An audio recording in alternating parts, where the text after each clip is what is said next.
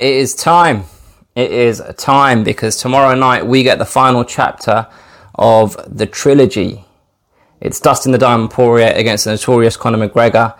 They're one all at the moment, and at UFC 264, we will see who's going to be walking home the winner of this trilogy that rhymed unintentionally. Um, I've sat down here to share my final thoughts before the fight, obviously. Uh, before I do, my name is Rahul J. Chand. This is the Battle Camp. Thank you very much for joining me. Please do subscribe to the channel if you haven't already. Um, all right, man. I've I've been thinking about this fight since January. I've been thinking about this fight since the rematch because I think it's pretty obvious. I think we all knew that the next time Dustin Poirier and Conor McGregor step into the octagon, it's going to be against each other. And now we're here. We're, we're one night away from watching these two throw down for a third time.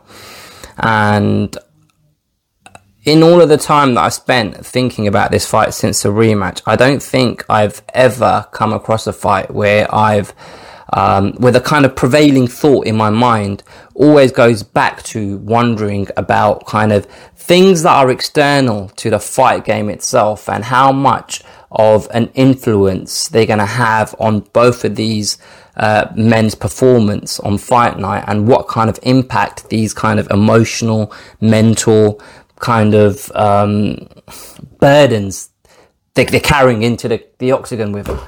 Um, let me explain, right? Because like back in January when when McGregor got knocked out by Poirier, uh, True Geordie made this passionate video that kind of went viral. I don't know if it went viral because every single one is one of his videos does like hundreds of thousands of views, but it was talked about a lot on MMA Twitter.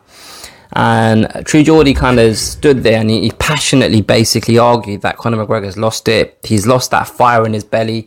He's not what he once was because he's so rich. He doesn't have that that that animalistic kind of hunger that he once had, uh, and he needs that to to operate at the level that he once did, which is why he can never reach the levels, um, reach those levels again right? And I remember back in January, I did, I made a video saying, actually, I don't think you can, and it wasn't just direct at True Geordie, it was just my opinion about Conor McGregor's loss. I, I just felt like you couldn't put too much, like, read too much into that one defeat because I feel like, um, everybody has a bad day at the office. And I just wasn't sure whether that defeat was a bad day at the office or whether actually, yeah, no, you're right. He just doesn't have it anymore.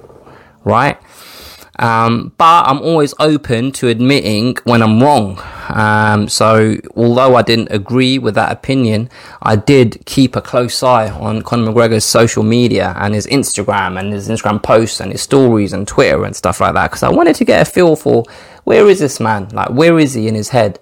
Like, did did this defeat like burn him to the core, like where he needs to kind of, where he has, where, where that desire comes back, where he has to put in the work and the graft because he needs to go in there and beat Dustin Poirier again. Kind of like what we saw him do after he lost to Nate Diaz. We kind of saw this kind of man that was kind of possessed almost to, to, to fight Nate Diaz again at 170 pounds and right that wrong in his own mind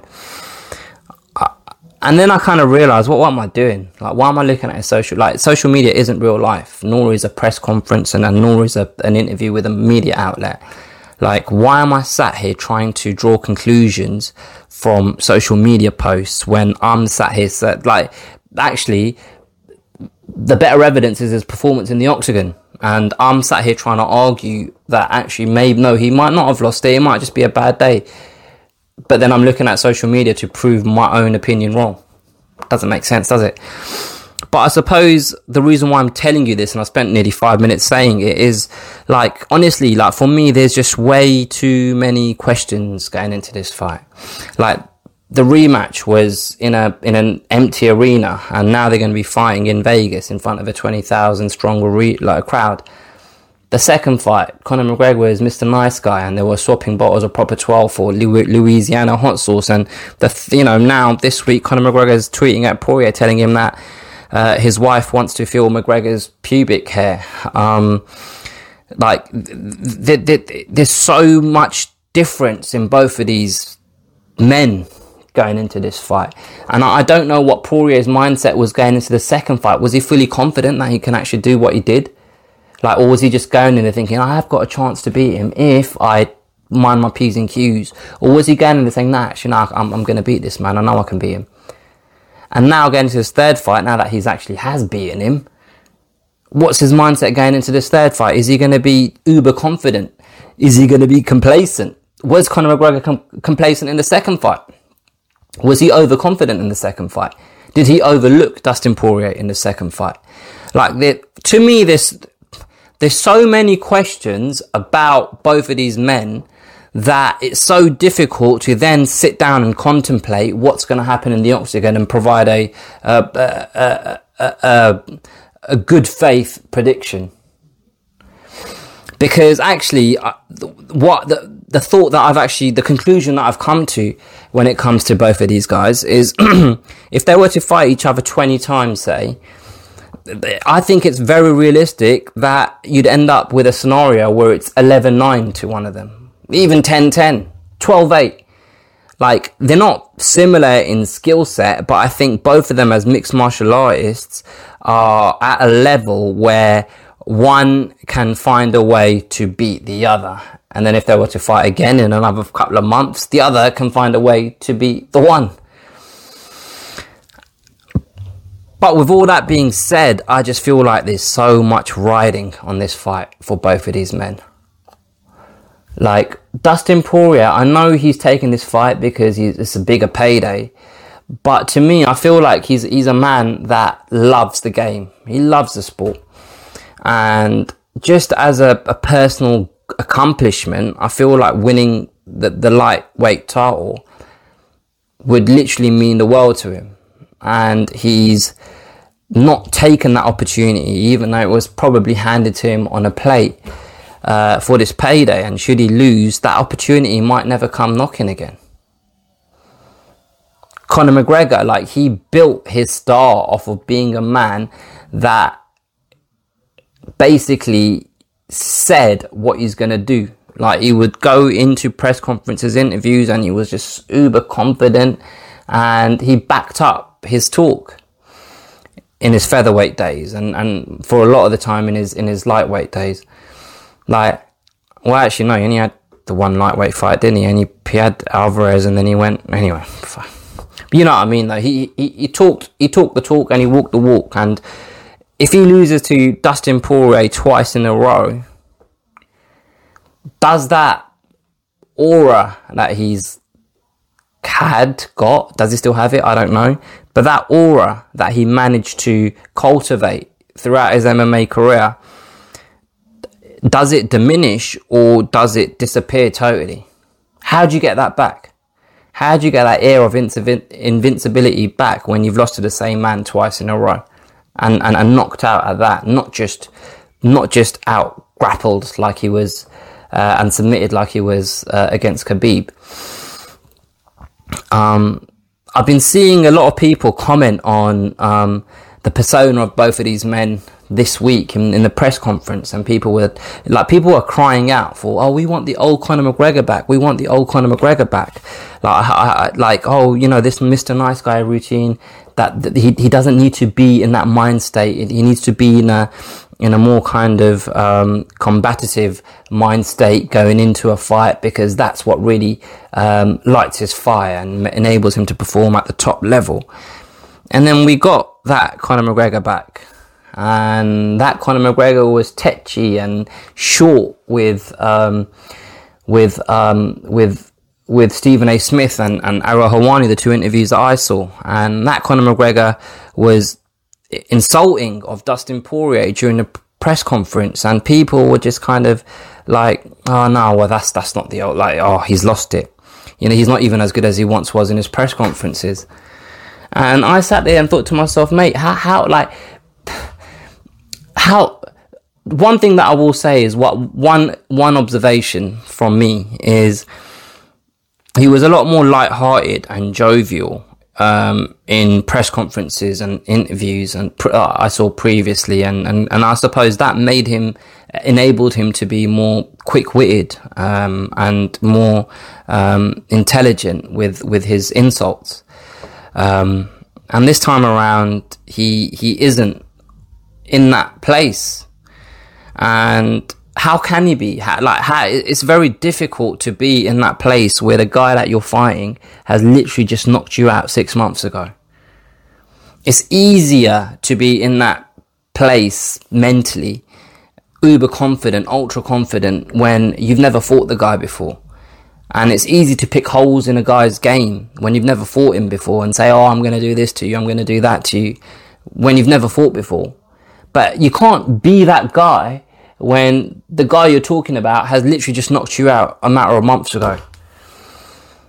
So I understand why Conor McGregor was a little bit short and a little bit kind of aggressive with his words and, and tetchy with with um, with uh, with media outlets and stuff like that. Um, just his, you know, he's been quite uh, under the radar um, these last couple of weeks. He wasn't in the first few episodes of Embedded. He was in, in LA and then he's only just got to Vegas a couple of days ago and stuff. And, um, you know, I was talking to, um, um, I was talking to a friend about this on WhatsApp and about you know it just it, he he's got like a it's like he's got butlers about and stuff like that and in my mind I've always had the mind state of you know uh, it needs to be gritty and hard and difficult and tra- you should training camp shouldn't be a, you know you shouldn't be pampered during training camp. And I I enjoyed watching Charles Oliveira on Countdown and watching him in one of them old school kind of Brazilian type gyms mats and sweat. That's all you could sense from that room just mats and sweat and too many men too many many men. Um, and that isn't the environment that Conor McGregor is training in quite the opposite. And I, I got that feeling, that instinct. Oh shit! Well, that's not really like you know. Or is he? Is he? Is he? You know, as as his mind state changed. But if you've got the money and you can have the best facilities in the world to train in and you can literally fly training partners into this facility that you've built like i think anyone would do that train in the most comfortable best environment possible do you know what i mean again another question it's just it's difficult, man. It's this. It's difficult to to grasp like what might happen. But what I do know, what I do know is, like I said, the stakes are very, very high on Saturday night, and I feel like this fight is is a crossroads for both men. It, it will it will alter the trajectory of both of these men's MMA career. Dustin Poirier, like. I don't know if I've said this in a previous video, but I'm going to say it anyway. Um, the, the I, forget the name of the documentary that he was in when he was either he was just an amateur MMA fighter or it was he was very very very very early on in his career like his first or second fight or whatever when he was in that documentary uh, that was on Netflix. I don't know if it's still on there. And I watched that documentary and this is when Dustin Poirier had kind of uh, I remember I watched this when Dustin Poirier had had a couple of fights in the UFC and I could see shades of the same man in that documentary to what I knew of Dustin Poirier at the time of me watching the documentary. But the man that I see now, in this current moment, today, is nothing like that man back then. And for me, Dustin Poirier has already won in comparison to what I saw there at that moment in that documentary. Because what he's accomplished, both inside the octagon and outside the octagon, and just as a man, the way he seems to have grown, the way he carries himself, uh, the way he engages in conversation in interviews and stuff, the, the kind of personality that he shows, the man it looks like he's grown into. For me, like I, I, I did, I could never, like I never thought that whilst watching that documentary and knowing what I knew of Dustin Poirier, then this is this is what would be the final kind of outcome of him in his career, what what where he's at now. So, like, this is a big moment, yeah, but he's come, both of them have come, obviously, McGregor, without, you know, a shadow of doubt in terms of what he's accomplished in business and stuff, but Poirier, especially, I feel like I've, I've, I've always got a soft spot for Poirier, just, I just, I just like him. I feel like I could have a beer with him and, and have a good conversation and a good laugh sort of thing. Um, but anyway, I don't know why I'm even talking about all of that. I suppose all I want to say is like, I don't know. Honestly, I don't know what's going to happen, but I'm almost more looking forward I, when I say looking forward to it, it seems like I'm really excited about it, but I'm almost more interested in seeing what happens in the next six to 12 months in, in both of these men's career after fight night tomorrow. Like, that's what's interesting me at the moment. Because I suppose the way I see things is the stakes are way too high for a fight that isn't definitive in proving who the better man is. Do you get what I'm saying? And, and, that, and that's going back to me saying if they fought 20 times, it could be 11 9, it could be 12 8, it could be 10 10. Do you get what I'm trying to say? So they're going to fight each other, and then this fight, that number three, that's it. It's going to determine Dustin Poirier is a better fighter, Conor McGregor is a better fighter, and whoever wins is going to go off and, and fight for the title, and whoever loses is going to do whatever they're going to do. But that doesn't, to me, actually prove who the better man is. It was just on those three nights, you know, one of them was better twice and one of them was better once. Um, but that's the fight game, I guess, and that's why we love it, and that's why we follow the sport. Um, I don't know, man. I don't know. I, I don't know who wins this fight. I, I don't know how true it is that Conor McGregor was, you know, focused on fighting Manny Pacquiao and he was boxing heavy. And um, this fight, you know, they've made the adjustments that they need to make and blah blah blah. Was he overconfident, etc., etc. I don't know how true it is that actually Dustin Poirier, when he said no, that wasn't even a game plan. I kicked his leg, it worked, so I did it again. Like Poirier didn't even implement the game plan that they had put together for fight two because actually this other technique's working, so let me just keep doing it. Like there's so much to consider, man. There's so much to consider.